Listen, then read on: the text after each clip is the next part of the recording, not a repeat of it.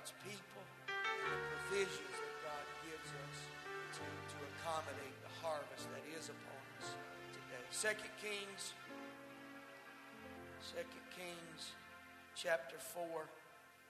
I'm going to start with verse 18, but then I'm going to scatter on down or skip through it kind of kind of quickly. So, media, I know you won't. It's okay if you, you can't keep up because I'm just going to go through it. Chapter 4, starting with verse 18 of 2 Kings. And when the child was grown, it fell on a day that he went out to his father to the reapers and said unto his father, My head, my head. And he said to the lad, Carry him to his mother. And when he had taken him and brought him to his mother, he sat on her knees till noon and then died. Tell you, you can tell he's just a child. They're saying five, six years old. And she went up and laid him on the bed of the man of God, shut the door upon him, and went out. She called unto her husband and said, Send me, I pray thee, one of the young men and one of the asses, that I may run to the man of God and come again. He said, Wherefore wilt thou go him today? Is it neither new moon nor Sabbath? And she said, It will be well. Then she saddled an ass and said to her servant, Drive and go forward. Slack not thy riding for me, except I bid thee. She said, Don't slow down. This is too urgent. So she went and came to the man of God to Mount Carmel, and it came to pass when the man of God saw her afar off, he said to Gehazi, his servant, Behold, yonder is that Shunammite. Run now, I pray thee, to meet her. Say unto her, Is it well with thee?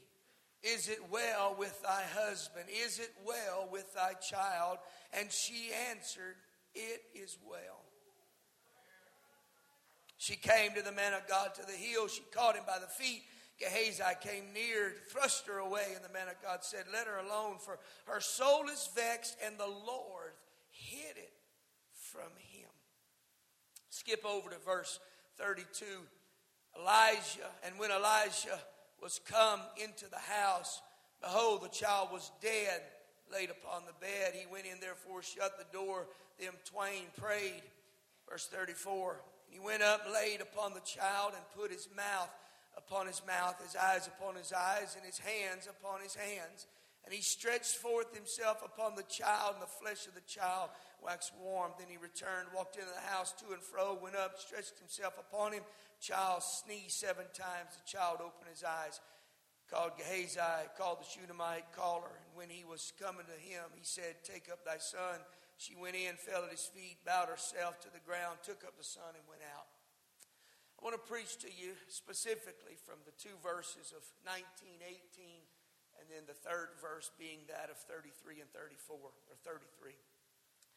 And the thought that, that I want to bring to your attention is when the request don't make sense. When the request don't make sense. Lift your hands one more time and just ask God to talk to us today. I feel faith in this building today. Father, I ask you now, by the authority of your word and your name, let your word go forth and stir the gift of faith, God, that be resident in the people of God today, that we could see our miracle now is closer, and the help of your presence is closer now than it's ever been before. Jesus' name, God bless you. You may be seated. This story of the Shunammite is the, actually the whole chapter of, of chapter 4 is, is filled with the miraculous and the interweaving and intertwine of human personality, human uh, mindsets, and how the humanity perceives faith. You know, you and I are very different from one another, and I'm thankful for that. That we are not all the same, though we, we have certain people or ones that we would esteem as, as uh, and I know we, we say a great man of God or woman of God or uh, these elements of, of, of honor that we give, and I thank God for that. But yet, aside from those moments of giving honor to, to certain ones that we esteem as, as, as, as great people in God, we forget that there is an individuality that God has created us all with.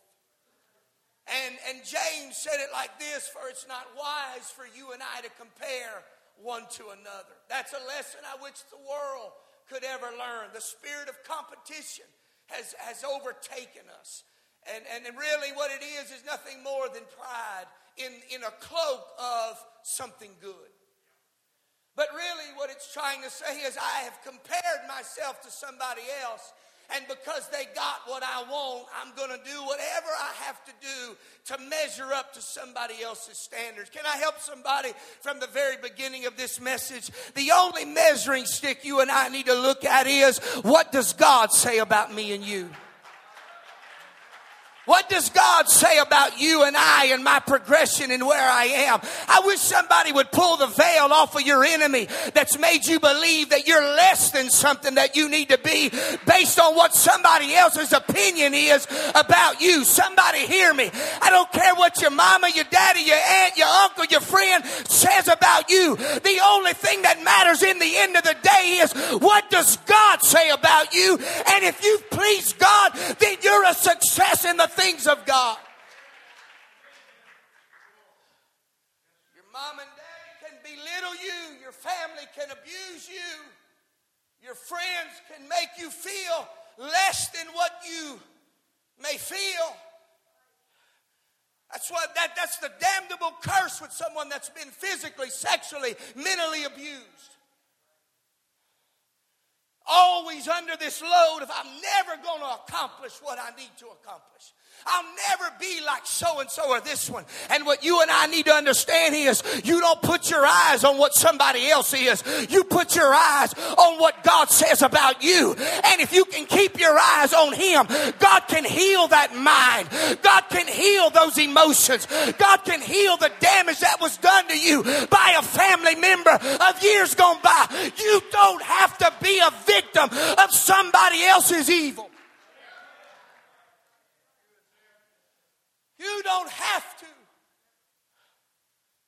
We choose, not negating the struggle to become. That's real. And every day, Brother I know I got to wake up to the reality of what was and what was done. But I choose that day that when I get up in the morning, I'm not going to be held hostage by what somebody did or by what somebody said or what but somebody's opinion.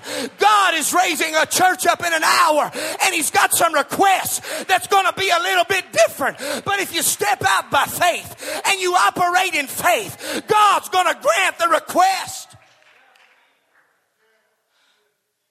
The struggle is in my own Devil ain't my enemy, and he for sure ain't God's enemy. Because enemy speaks of equal. There ain't nobody equal to God. Oh, adage that was told years ago. Give me the opposite of white, black. Give me the opposite of darkness, light. Give me the opposite of God. And many times people says the devil. The devil ain't the opposite. He's a created being just like you and I and he's on a leash that at any given moment God can rip that leash back and pull him back. He ain't equal to God. He's not your enemy. My biggest enemy is what happens in my mind and in my own self. But he gave me a remedy for that. If I take it to an altar, well, that request seems crazy. You mean it's that easy, Benoit? It's that easy. I bring it to an altar and I say, God, forgive me. Help me in my mind. Help me in my spirit. It's that easy, but you see, in our mind, the requests don't make sense. It don't make sense. You mean that's all? I just come and I pour myself out before God. Yeah. I get honest with God. Yeah. I get transparent with God. Yeah.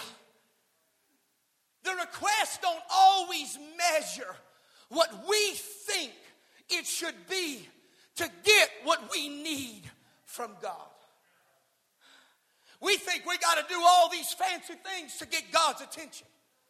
We think that if I do this or I'm this one or I've got this pedigree or I, have got this mama or daddy or I've got this family heritage or this family inheritance or and we measure my miracle based upon the request that God's asking of me at that moment. And really, all God's saying, if you'll just do what I'm asking you to do right now, don't worry about tomorrow.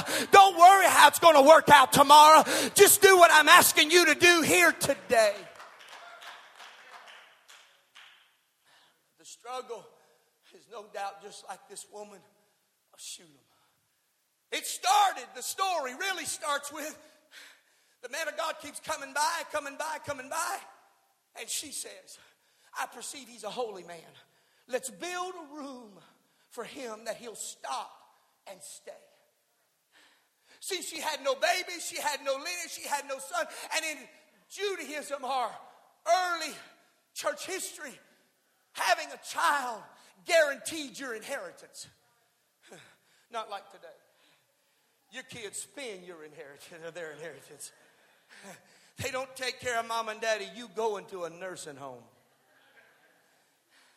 But back then, if you had a kid, it was the guarantee that that kid was going to turn around. And when you got old that kid was going to take care of mama. And that kid was going to take care. So to have a kid and to have a bunch of them just guaranteed i'm going to be okay when i can't lift the shovel no more i'm going to be okay because my kids are going to take care of it this woman had no child and the prophet, the man of God, comes and says, You're going to have a kid. That story is, to me, so powerful, Sister Juanita, because what started something being birthed in her started with an act of faith. Something so simple build a room. And she built the room. But now, the room's built. She's got her son. Life is moving along great. She's got the miracle. He's four, five, six years old. And like a good boy would do, he's out working with his daddy in the field. Kind of like Owen outside working or Wyatt out there working. You get out there with the tools and the boys following suit with daddy. Mama's back home I'm trying to paint a picture because I want you to see how fast it changes, but then watch how she didn't allow the circumstance to get in here. He's out in the field and working, and the Bible says that they were reaping, it was harvest time. And many times, struggles and battles come at harvest time when things are going great and you're bringing in the harvest and family's doing good, your marriage is doing good, the kids are doing good, and everything in life is blissful. And the boy's out working in the field and he runs to his daddy and says, My head, my head. He had a stroke and knocks him down. And immediately he runs back, or the, the, the daddy grabs him and brings him in and puts him on the mama's. Thank God for good mamas. A good mama that knows how to handle a child. Put that boy on the mama's knee and he dies. In that moment, that mama prayed for a son and gets it by miraculous happening. And now that which she asked for is being taken is there anything that God's ever told you He's going to do, and then God begins to do it, and life is moving great, and then out of nowhere, it seems like that which you had gets taken away? That what God promised. Maybe a son and a daughter, maybe it's someone in your family. God promised me they were going to live for God. God promised me they were going to do what was right. God promised me that my marriage was going to work out. God promised me Let's take it down just individually. Has God ever promised you peace? And then out of nowhere, you lose your peace. Has God ever promised you in His Word, I'm going to heal you, and you only get sicker? See, really, what God's doing is He's setting you up that He's going to make a request that don't make sense.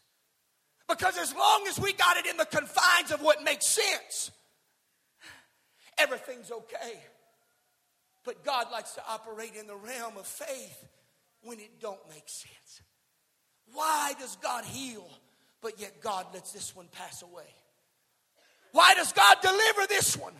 But cause this one to be in bondage and chains of torment and never can seemingly break free from the pain in their mind or the weariness in their body and spirit.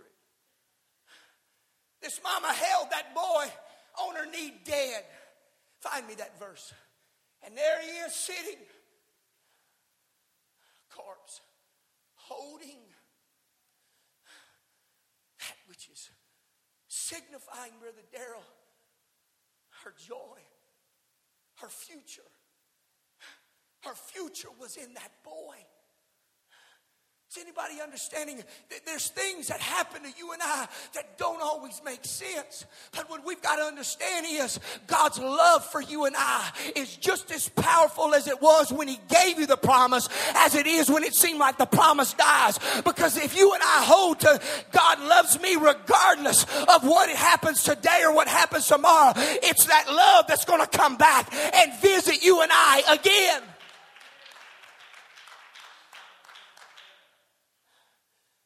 She, as he's sitting there, next verse, watch what she does.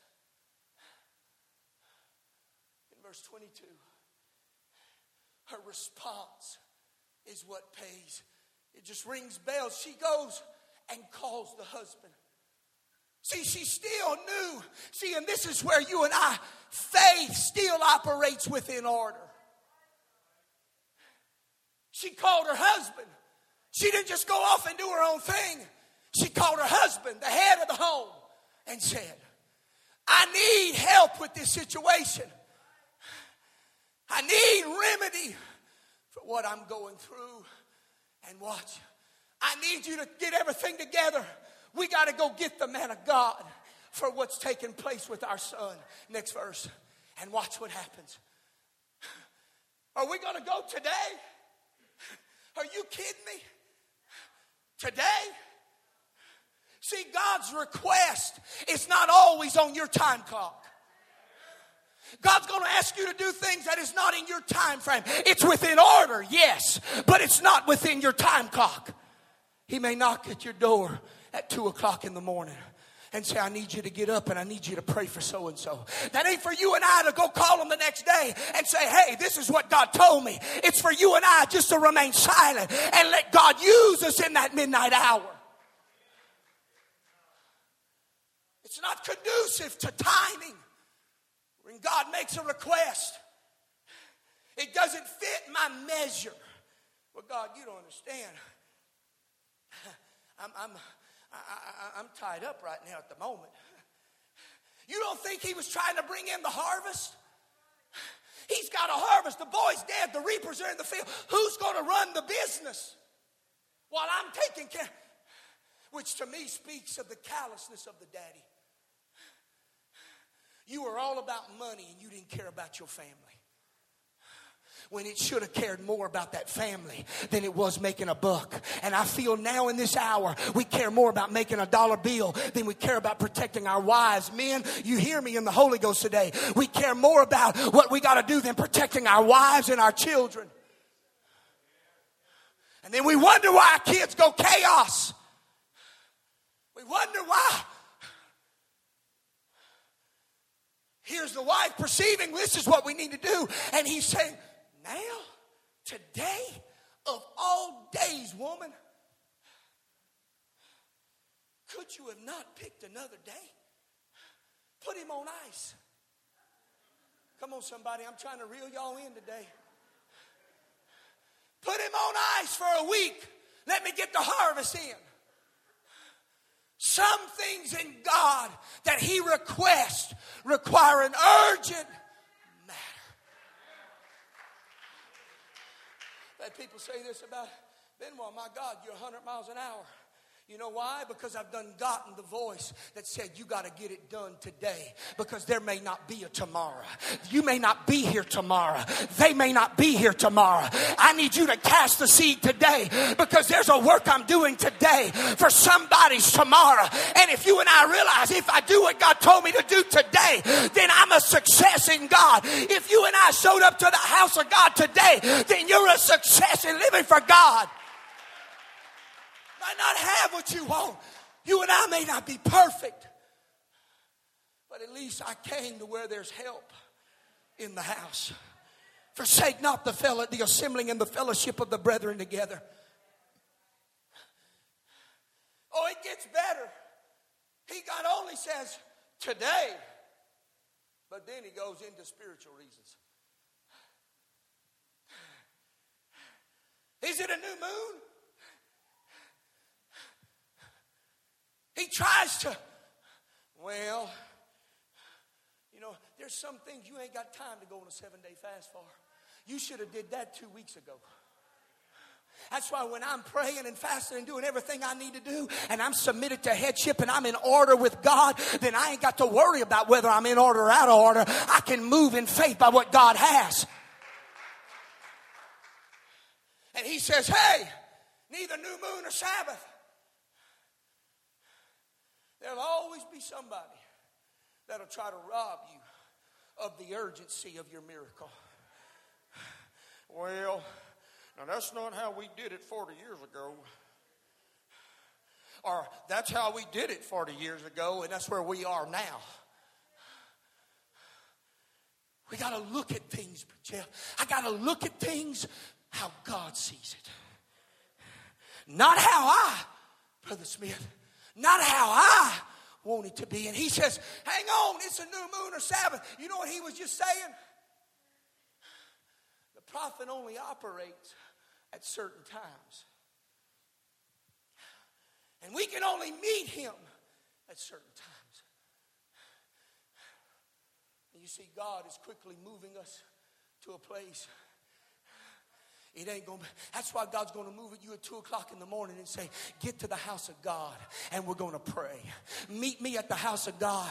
I want. I want to talk to you for a little bit. See, that's gonna be a church in revival that says, you know what, God, there's an urgency in the hour that I've got to move into. I can't go by what's no. I can't depend on whether the lights are gonna be on. I gotta. I'm gonna show up at the house of God at two in the morning, and I'm gonna find God. Why? Because God's requesting something of me that doesn't make sense. It don't make sense.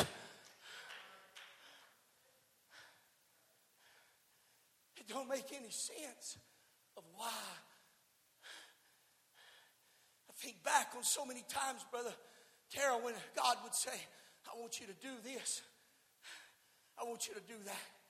I'll never forget, it was a time, Nick, you'll appreciate this, when we were at Eastwood, we had ministers class every Sunday morning, 8 o'clock. I've told this story before, but I bear witness of it again today. That Saturday night, I'm sitting in that Walmart parking lot in Moss Bluff. That's back when they had normal Walmarts. Not these super centers that just, just they move every time I go to that store, they move what I want. The beans stay in one place. Regular Walmart, you didn't have that problem. They didn't have the room to move it, Sister Sandra. It always stayed. Didn't it? Y'all know what I'm talking about. Y'all ain't saying amen, but y'all know I'm right. Super, nothing. Just stay normal. I'm sitting in that parking lot waiting on her to go get whatever they do in Walmart. You know what I mean about that. And the Lord spoke to me, Brother Jeff, sitting in that car head, leaning ahead, say, see, and said, I want you to wash the feet of your brethren tomorrow morning in class. I said, what? That don't make no sense, God. You, you, they gonna think I'm somebody. They're gonna see because everything in that class, Nick was. We were so careful not to ever do anything that would quench the spirit of God. So us many times, brother, you have to pull it out of us sometimes. And that's a good thing. Brother Keith, I'm saying, oh God, this ain't gonna work. How in the world, and first of all, how am I gonna get a bucket up there We're upstairs in the upper room, man. How am I going to get a bucket? There ain't no faucets. And what am I doing? I'm measuring the request. It don't make sense. This is stupid. They're, they're going to think I'm trying to promote myself. They're going to think that I'm wanting to be the next service leader. All my brethren, my friends, they're going to think I'm trying to get in with Brother Ewan. Because, man, I'm really doing something I know he likes. And if I do what he likes, then maybe he'll promote me. Oh, you could hear a rat eat nice on that one. So then, in the midst of that, God says, I want you to wash their feet. Gentle, sweet, soft voice of God. So I said, okay, God, I'm with you. I'm on the same page. But now I need a little confirmation just to know. Because, God, this almost seems like it would be just not right, or I don't know. And here's what I did, Brother Jay. I waited till the class already started. I waited till the end. I got I was late on purpose. And I had a bucket with a little bit of water. And I had it. And I slipped into class. And I hurried up and sat on the back row. And I hurried up and that bucket under the chair. And in the midst of it all, Brother Ewan got to talking. And he did like he always did just talk. And before long, the Holy Ghost began to move. And watch what he says. Brethren, there's something about foot washing that changes everything. Something moved on me, Brother Daryl. I thought, oh, there's my sign. There's my confirmation. I, I didn't have to, hey, I'm the super apostle of the group. I didn't have to do none of that, Mackenzie. I just sat there. And Brother Ewan began to weep, Brother Jeff. And when he began to weep, I began to weep. And Brother Ewan kind of looked in my direction and watch, he said, Bubba, what you, before, what you feel?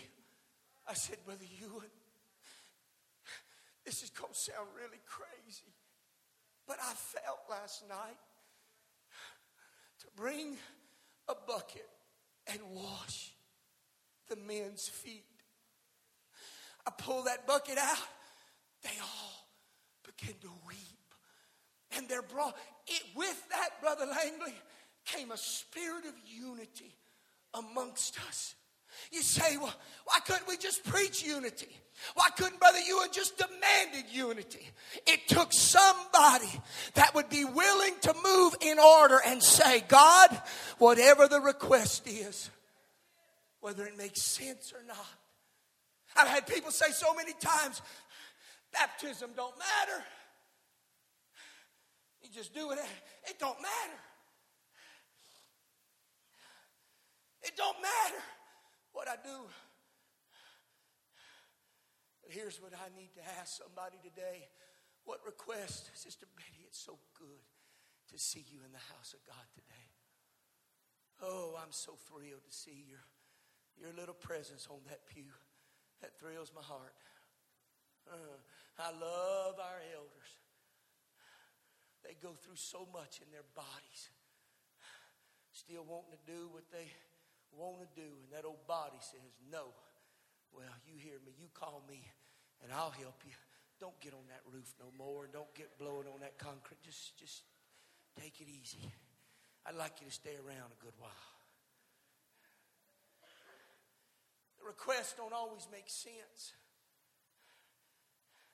But as you see from the verse, when she asked him, you're going to have people that aren't going to agree with what God's asking you to do. You're going to have requests that God's going to say, Brother Dale, it just don't make sense. Sit on the front row. Simple things. Move from this and do this. It don't always add up. But here, in the moment, she told him, said, listen to me. All will be well if you just hear what I'm feeling. Next verse. Watch how she watch how she and he together. She got his buy-in because the next verse denotes that he got involved with getting her ready and prepared.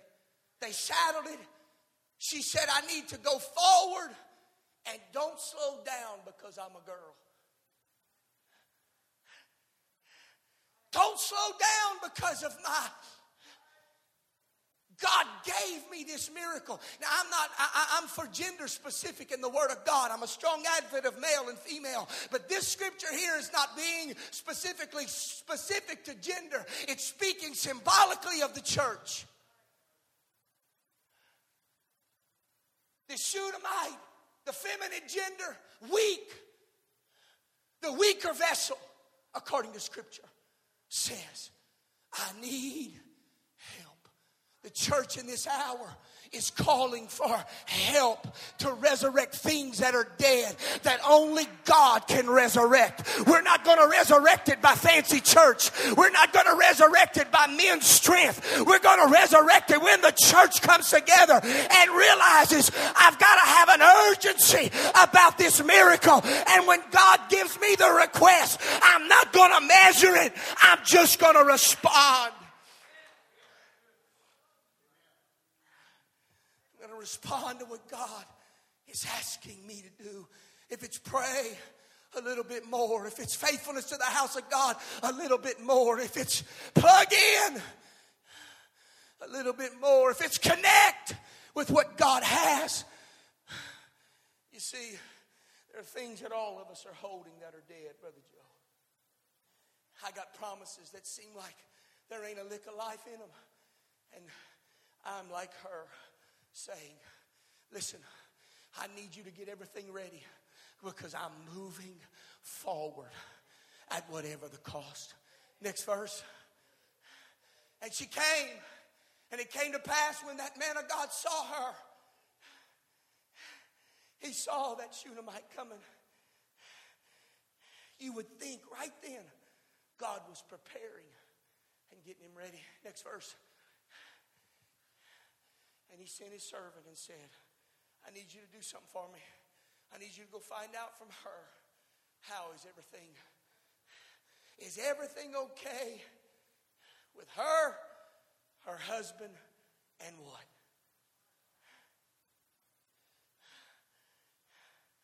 Is everything okay with the promise? And he runs, and when he asks her, she says,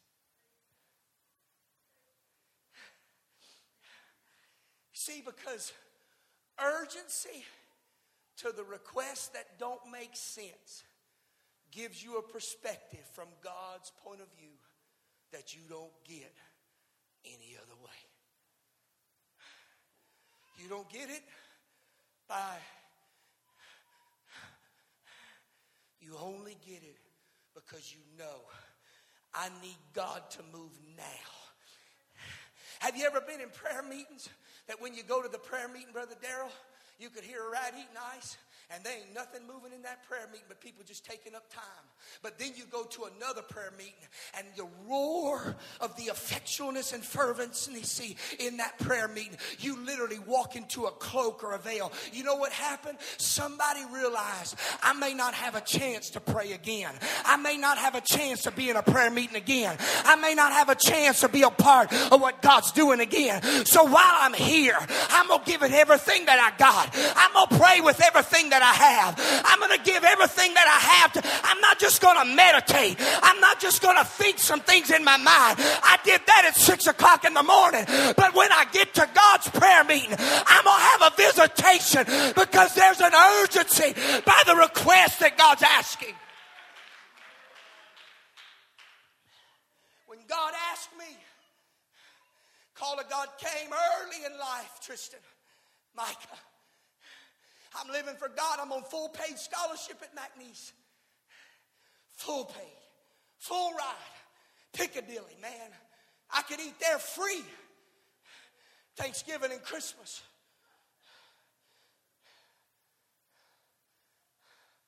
I had even enough to give her a bite or two.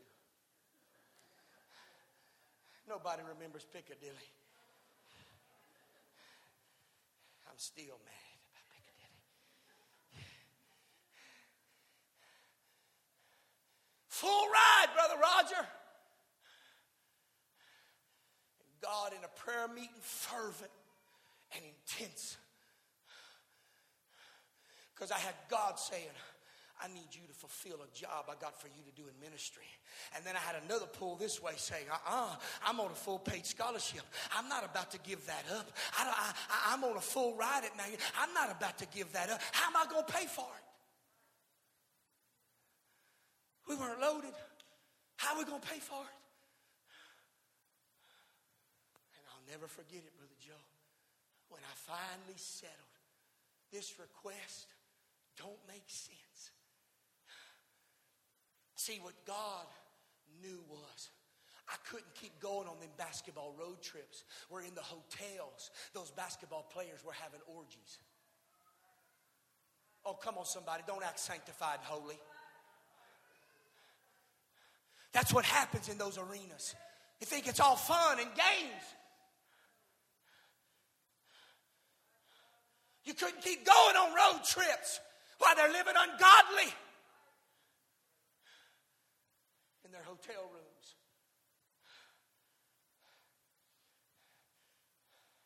And I said, okay, God, I see what I'm involved. I wasn't involved in the behavior. I was happily. But being around it, God's saying, you got to come out. And when I settled, God, I grant the request and I will stop. I'll never forget, Brother Savon. I walked into the head coach basketball. You remember him back then, Steve Welch, Coach Welch. I walked into Coach Welch's office. Good man. I said, Coach Welch, I had tears running down my cheek. I said, Coach Welch, you ain't going to believe what I'm about to ask you. He had been so good to me, Brother Joe. They had given me work study. He had helped me. I mean, just on and on. Treated me like the players. I said, Coach, I got to give up my scholarship. Tears running down my cheek, brother. Joe, would you believe that man began to cry? I said, God told me I got to give it up because God wants me to do something else. He said, Son, I don't maybe understand everything you're telling me. But he said, if that's what you're, I hold nothing against you. You've done a great job. And it ended with such a positive turn. It didn't make sense, Brother Smith. But do you know that when I gave it up, we never suffered for one tuition payment. We never suffered one time in needing money in trying to facilitate or get my education done in college. You know why? Because when you and I grant the request that God's asking for us to do, God says, You can't see it. But from my standpoint, when you grant me the request and do what I'm asking you to do, I take you to a level that you can see from where I can see. Faith will help you and lead you in that business deal. Faith will lead you and guide you in what God's asking you to do, if God's asking you in ministry, if God's asking you in your finances, if God's asking in your well being and living for God, just grant Him the request, regardless of what sense it makes. And she says, All is well with him. Now, watch. It took her granting a request the Lord put on her heart to build a room. If she would have never built the room, Brother Micah, she'd have never had a place to resurrect her promise. And the end of this story was she says, It's well. And she goes and she appeals to the man of God and says, I'm not leaving you until you come to my house. I'm not leaving your side. You can send your servant. There are some things that only God can do for you and I. Coming to the house of God, living for God, and being faithful. She, he says, All right, I'm going to go. Her obedience to what didn't make sense in building a room, Brother Daryl, the very first part of that chapter was the thing that down the road, she took that boy, she brought him to that room where the man of God stayed and she laid him in the bed of the man of God if she would have never obeyed the request, there would have never been a bed there and a room there for when it came down the road. And so I'm telling some faithful saint, you've been living for God a long time and you have declared, as for me and my house, we will serve the Lord. Don't you waver now. Just because something's dead and that relationship's dead and that son and daughter seems dead, God can resurrect it now. Just bring that dead promise to the man of God. Bring that dead promise to the Word of God and let God. Musicians come. I'm closing. Her obedience to an unusual request, Brother Darrell, made room for the miracle. But now watch this. When she laid that boy and she got the man of God there, I don't know about you, how you feel about things. But here's the story the man of God laid on top of the dead boy. Sister Georgia, that's just weird. Come on, can I get five people just to admit that's weird? It don't make sense. And she lay, he laid across that boy. Eyeball to eyeball. What's that represent? Literally, that I go lay across it. That's not what he's saying.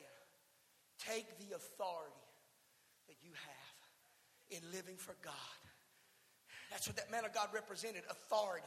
He had authority. That man of God spoke that son into existence. That man of God had enough power in his faith and authority on that man of God to resurrect that thing. And when that man of God rested, it was his authority resting over that dead promise. He looked eyeball to eyeball, mouth to mouth, arm to arm, and said, Brother Sean, this thing's getting up. I don't know what he did or said. All it says he got up and he went walk to and fro and he went back again. And when he did, that boy sneezed seven times and got back up. All because a woman of God, a man of God, a person of God said, I hear the request and it don't make sense. I've done it like this, Brother Larry. I took a bottle of oil at my home. It don't make sense. I went took that anointed oil as the man of God, not as the preacher, as the husband of my home. But every house I've ever moved in, whether it be a townhouse in San Francisco or an apartment or condominium, before I ever moved in that place, I'd get that bottle of oil and I anointed every window. I anointed every door. I and I said, God, let this dwelling be unto you. Some people say you lost your ever loving mind, preacher. No, the request don't make no sense. But in the request, God said, I'm asking it of you. I'm asking you to do what don't make sense and let me fulfill a miracle for you. Stand with me. I never forget, Brother Guy, George Guy would do this. Brother Bushnell, you may remember it. Brother Smith, y'all may remember it, but because of the times or different things, Brother Guy used to have a, a dollar coin, one of them gold coins. I think it's a Susan B. Anthony. I don't know but it's a dollar. It's gold. Ain't real gold, but it's gold color. And everywhere we went, Sister Smith, if you ran into Brother Guy, he was going to give you a coin. Nick, you'll remember. He'd give us a coin. I mean, I got coin. If it wasn't a coin, it'd be a bean, Brother Joe. I remember when he did beans. I remember the time when he took a check, a check at a service one time. He said, Everybody get out a blank check. A blank check. He said, I want you to get a blank check out, and I want you to write on that check how much you need a financial miracle for. And I want you, and he said, I want you to sign it, if I remember right. And he said, I want you to take that check. It wasn't given to the church. Nobody get nervous. I'm not taking an offering. Think money, man. Everybody freaks out, man. Oh God, we're going for an offering. No. He said, I want you to write in that blank what you need God to do. It didn't make no sense, Sister Juanita said. It didn't make sense. But you know what, Brother Darrell? I wrote it. I found that check not too long ago. And I looked at the amount. Brother Daryl, God's given that back to me. You know, and I didn't put no 50 million on there, okay? Because I knew that, I'm not saying I don't have faith, it's just I have a little sense too. But I put on there an amount that I felt my faith could reach out for. Some people got greater faith. Some people put millions. He's one of them. I promise you, he probably put probably not a. Yeah, there you go. There you go. Perfect example. He's a 10 millionaire right there. And God will do that. You will have 10 million. There ain't no if, ands, or buts about it. You won't only have 10, it will be a hundredfold. You know why? Because God can trust you. See, that's the factor. God don't do some of this stuff because it's a trust issue. Your blessedness could be blessed beyond measure if you let God have it. And those little things that didn't make sense, Brother Daryl, I look back on it now, and God has fulfilled them just like He said. So here today, what request is God making of somebody? Maybe it's I've been in service and we write down on a piece of paper and put it in a bucket. Those are all good. We may do that one day. But today, what's God requesting of you? It don't make sense. Been in services where people started giving shotguns, wedding bands. Oh, Benoit, get off of it. You're going to make our visitors nervous. They ain't never going to come back.